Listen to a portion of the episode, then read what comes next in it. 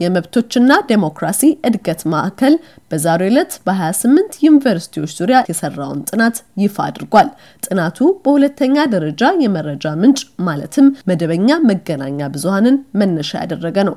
የማዕከሉ ዳይሬክተር አቶ በፍቃዱ ኃይሉ ጥናቱ በሁለተኛ ደረጃ የመረጃ ምንጮች ላይ ትኩረቱን ያደረገው የግጭት አዘጋገብ ሁኔታንም አክሎ ለማጤን እንዲረዳ ጭምር ነው ይላሉ።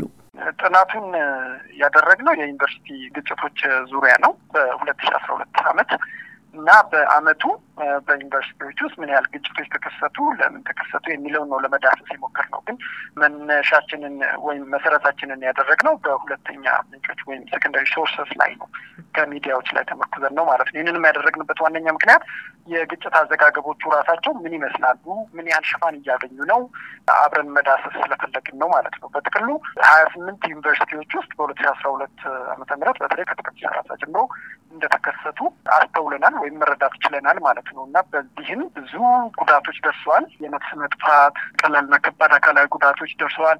ከዛ ውጭም ደግሞ በእርምት እርምጃ ተብሎ በጣም በርካታ ተማሪዎች በጊዜያዊነት ወይም ደግሞ እስከ ዘለቄታው ከትምህርት ገበታ እንዲሰናብቱ ተደርገዋል። በመሀል ላይ የትምህርት መስተጓጎል ነበረ። ከዚህም ባሻገር ድባቡ በጣም ደፍርሶ ተማሪዎች ደህንነት የማይሰማቸው አንዳንዶችም እስከ ማቋረጥ የደረሱባቸው ሁኔታዎች አሉ። ግን ዞሮ ዞሮ እኛ በዚህ ዳሰሳችን የደረስንበት አንዱ ነገር ምንድን ነው? አስራ ሁለት ተማሪዎች ተገድለዋል እና ይህንን ስናመሳክርም እኛ ከዜናዎቹ ሽፋን ያገኘነው ነው። ስናመሳክርም የከፍተኛ ትምህርት እና ሳይንስ ሚኒስቴር ያወጣው ቁጥር እንደዛው ከሀምሳ ስምንት በላይ ተማሪዎች ቀላልና ከባድ ጉዳት ደርሶባቸዋል። ወሎ ዩኒቨርሲቲ ሶስት ግጭቶች የተከሰቱበት ዩኒቨርሲቲ ነበረ በአንድ አመት ውስጥ። ድሬዳዋ ዩኒቨርሲቲ ደግሞ ሶስት ተማሪዎች የሞቱበት ዩኒቨርሲቲ። አቶ በፍቃዱ ጥናቱ እንደሚያሳየው ከሆነ በዩኒቨርሲቲዎች በሚፈጠሩ ግጭቶች ውስጥ በተሳታፊነት የሚጠረጠሩት ተማሪዎች ብቻ ሳይሆኑ መምህራንና የዩኒቨርሲቲው የአስተዳደር አካላት ጭምር መሆናቸውን ጠቁመው በዚህ ምክንያት የታሰሩና የታገዱም መምህራንና የአስተዳደር አካላት መኖራቸውንም ያነሳሉ። ነበረ ህዳር ወር ደግሞ ከሁሉም የበለጠ ብዙ ግጭቶች አስራ ስድስት ዩኒቨርሲቲዎች ግጭቶች ያስተናገዱበት ወር ነበረ። ይኸውም በጥቅምት ሰላሳ ወልዲያ ዩኒቨርሲቲ የተከሰተውን ተከትሎ መሆኑን መረዳት ችለናል እና በዚህ ሳቢያ እኛ በደረስንበት እንኳን አስራ አምስት ተማሪዎች እና ሁለት የአስተዳደር ሰራተኞች በግድያ ሙከራ ተጠርጥረው ታስረዋል ወይም ክስ ተመስርቶባቸዋል። ሶስት ምክትል ዩኒቨርሲቲ ፕሬዚዳንቶች፣ አራት መምህራን እና ሀያ አምስት የአስተዳደር ሰራተኞች እንዲሁም የጤና ባለሙያዎች ከስራ ታግደዋል። ሁለት መቶ ሰላሳ ዘጠኝ በላይ ተማሪዎች በጊዜያዊነት ወይም ሙሉ ለሙሉ ከትምህርት ታግደዋል እና አርባ አምስት ከፍተኛ ተቋማት የሰዓት እላፊዎችን ተማሪዎቻቸው ላይ ጥለዋል። ይህንኛው እንግዲህ እኛ ከዩኒቨርሲቲዎቹ ጋር በተያያዘ የተለያዩ ሚዲያዎች ቀጥታ ሪፖርት ያደረጉት ለማካተት የሞከርነው ሌላ ተጨማሪ ቁጥር ደግሞ ምንድን ነው? የሳይንስና ከፍተኛ ትምህርት ሚኒስቴር ያወጣቸው ቁጥሮችን ነው። ለምሳሌ ያክል እርምጃ የተወሰደባቸው መምህራን ቁጥር አርባ አንድ ነው ይላሉ። እሱ የአስተዳደር ሰራተኞች ቁጥር ደግሞ ሁለት መቶ አርባ ነው የሚል መግለጫ አውጥተዋል። የታገዱትን ተማሪዎች ደግሞ ስድስት መቶ አርባ ነው ብለዋል። የታገዱትን ተማሪዎች ከእያንዳንዱ ዩኒቨርሲቲ ጋር በተያያዘ ሲገለጽ በተለያዩ ሚዲያዎች የዘገብነው ሁለት መቶ ሰላሳ ዘጠኝ ነው። ይህን ይመስላል በጥቅል ነው።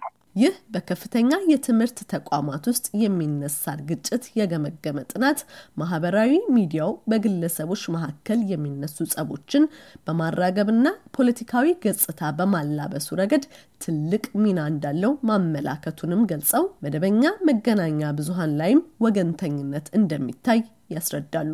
ሚዲያውን በተመለከተ የመጀመሪያው ለምሳሌ የጥቅምት ሰላሳው የወልዲያ ግጭትን በተመለከተ በርካታ ዘገባዎች አሉ። ዘገባዎቹ እርስ በርስ የሚጋጩ የሆኑባቸው ሁኔታዎች አሉ። በጣም ወገንተኝነት ይስተዋልባቸዋል። ከእንደገና ደግሞ አንዱና ሌላኛው የሚያወሩት የተለያየ ነው። በዛ ላይ የግል ግጭቶችም የነበሩትን የብሔር ግጭት አድርጎ የማራገብ አዝማሚያዎች ይታያሉ። ከዛ ውጭ ደግሞ ማህበራዊ ሚዲያም የማቀጣጠል ሚና ወደ ሌሎች ዩኒቨርሲቲዎች ጉዳዩ እንዲዛመት የማድረግ ሚናም እንዳለው አስተውለናል። አቶ በፍቃዱ በጥናቱ ውጤት ላይ በመመርኮዝም እስካሁን በባለድርሻ አካላት ዘላቂ የሆነ መፍትሄ አለመወሰዱንም ይጠቁማሉ። ከውጤቱ መረዳት የምንችለው እስካሁን ድረስ ዘላቂ የሚባል እርምጃዎችም እየተወሰዱ እንዳልሆኑ ተረድተናል እና አሁን በተለይ ደግሞ በመጪው ዓመት ወይም ቀጥሎ ምርጫዎች ስለሚመጡ የፖለቲካ hotspot ወይም ደግሞ ማዕከል ነው የሚሆኑት እነዚህ ቦታዎች እና ግጭቶቹ በጣም በከፍተኛ ሁኔታ politicize እየተደረጉ እና ethnicize እየተደረጉ ሊባባስ ስለሚችሉ ቅድመ መከላከል ላይ ማተኮር አለበት። ትምህርት ቤቶች ወታደራዊ ካምፖች አይደሉም። ሰዓት እላፊ በምናምን መታገድ የለባቸውም። በዛ መልኩ ሳይሆን ነጻነትን exercise የሚደረግባቸው ተቋማት መሆን አለባቸው እና ስልጡን መንገድ ተማሪዎች እርስ በርስ እየተነጋገሩ ችግሮቻቸውን የሚፈቱባቸውን ክህሎቶች ጎናጸፉ ይገባል። መግቢያቸውም ላይ ተማሪዎች ገና ሲገቡ ብዝሃነትን እንዲረዱና እንዲቀበሉ የሚያደርጉ ስልጠናዎችና ትምህርቶች በኩርስ ደረጃ ቢሆን ሊሰጧቸው ይገባል። ከዛ በኋላም ግቢ ውስጥ በሚቆዩባቸው ጊዜያቶች ውስጥ ስልጡን ውይይት ባህል እንዲያዳብሩ እርስ በርስ የሚነጋገሩበትና ወደ ኃይል አማራጮች የማይሄዱባቸው የግል ጸቦችን ሲነሱ የግል ጸቡ ሆነው እንዲቀር ስራዎች መሰራት አለባቸው። ብዝሃነትን በተመለከተ የአስተዳደር ሰራተኞች ብዝሃነት በጣም ችግር አለ። ብዙዎቹ ዩኒቨርሲቲዎች ብዝሃነት የላቸውም። ስለዚህ እነሱንም ማስተካከል ያስፈልጋል። ይሄ እንግዲህ እኛ በዚህ መግለጫ ብቻ የተዳሰሰ ሳይሆን ከዚህ መግለጫ ውጪ አመቱን ሙሉ በዩኒቨርሲቲ ተማሪዎች ግጭትና ሁኔታዎች ላይ ስንሰራ ከነበር ነውም በመነሳት ነው። የታገቱት ሴት ተማሪዎችንም በተመለከተ የተጣረሱ መረጃዎች በመገናኛ ብዙኃን መውጣታቸውን የጠቆመ ሲሆን አቶ በፍቃዱ ችግሩ በዋናነት ያለው ተማሪዎቹ መጀመሪያም ዩኒቨርሲቲውን ለቀው እንዲወጡ የተደረገበት ግጭት መሆኑን ይጠቁማሉ።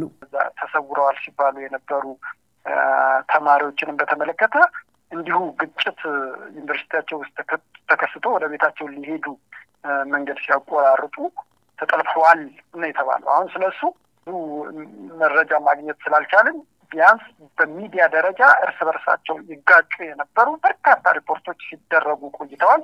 እነሱ በማቅረብ ለዳኝነትና ለሪከርድ ነው ያስቀመጥነው ማለት ነው። አቶ በፍቃዱ ኃይሉ ጥናቱን በመመርኮዝ የመፍትሄ ሀሳቦችንም እንዲህ ያነሳሉ።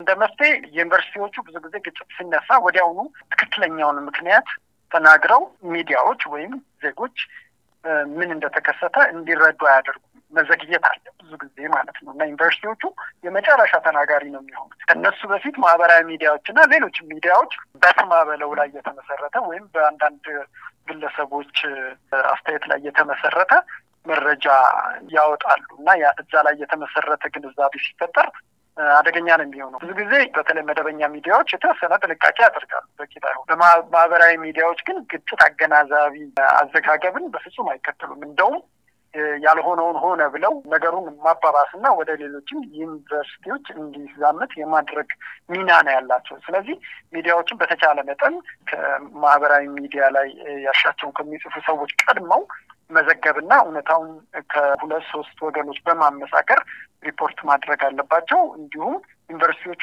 ቶሎ respond ማድረግ አለባቸው። የመብቶችና ዴሞክራሲ እድገት ማዕከል ዳይሬክተር አቶ በፍቃዱ ኃይሉ ሲያጠቃልሉም ትምህርት ቤቶች ሲከፈቱ በተደራጀ መልኩ በዘላቂነት ችግሮችን ለመፍታት ብዝሃነትን ማበረታታት እንደሚያስፈልግም ጠቁመዋል። ለአሜሪካ ድምፅ ዘገባ ኤደን ገረመው ከዋሽንግተን ዲሲ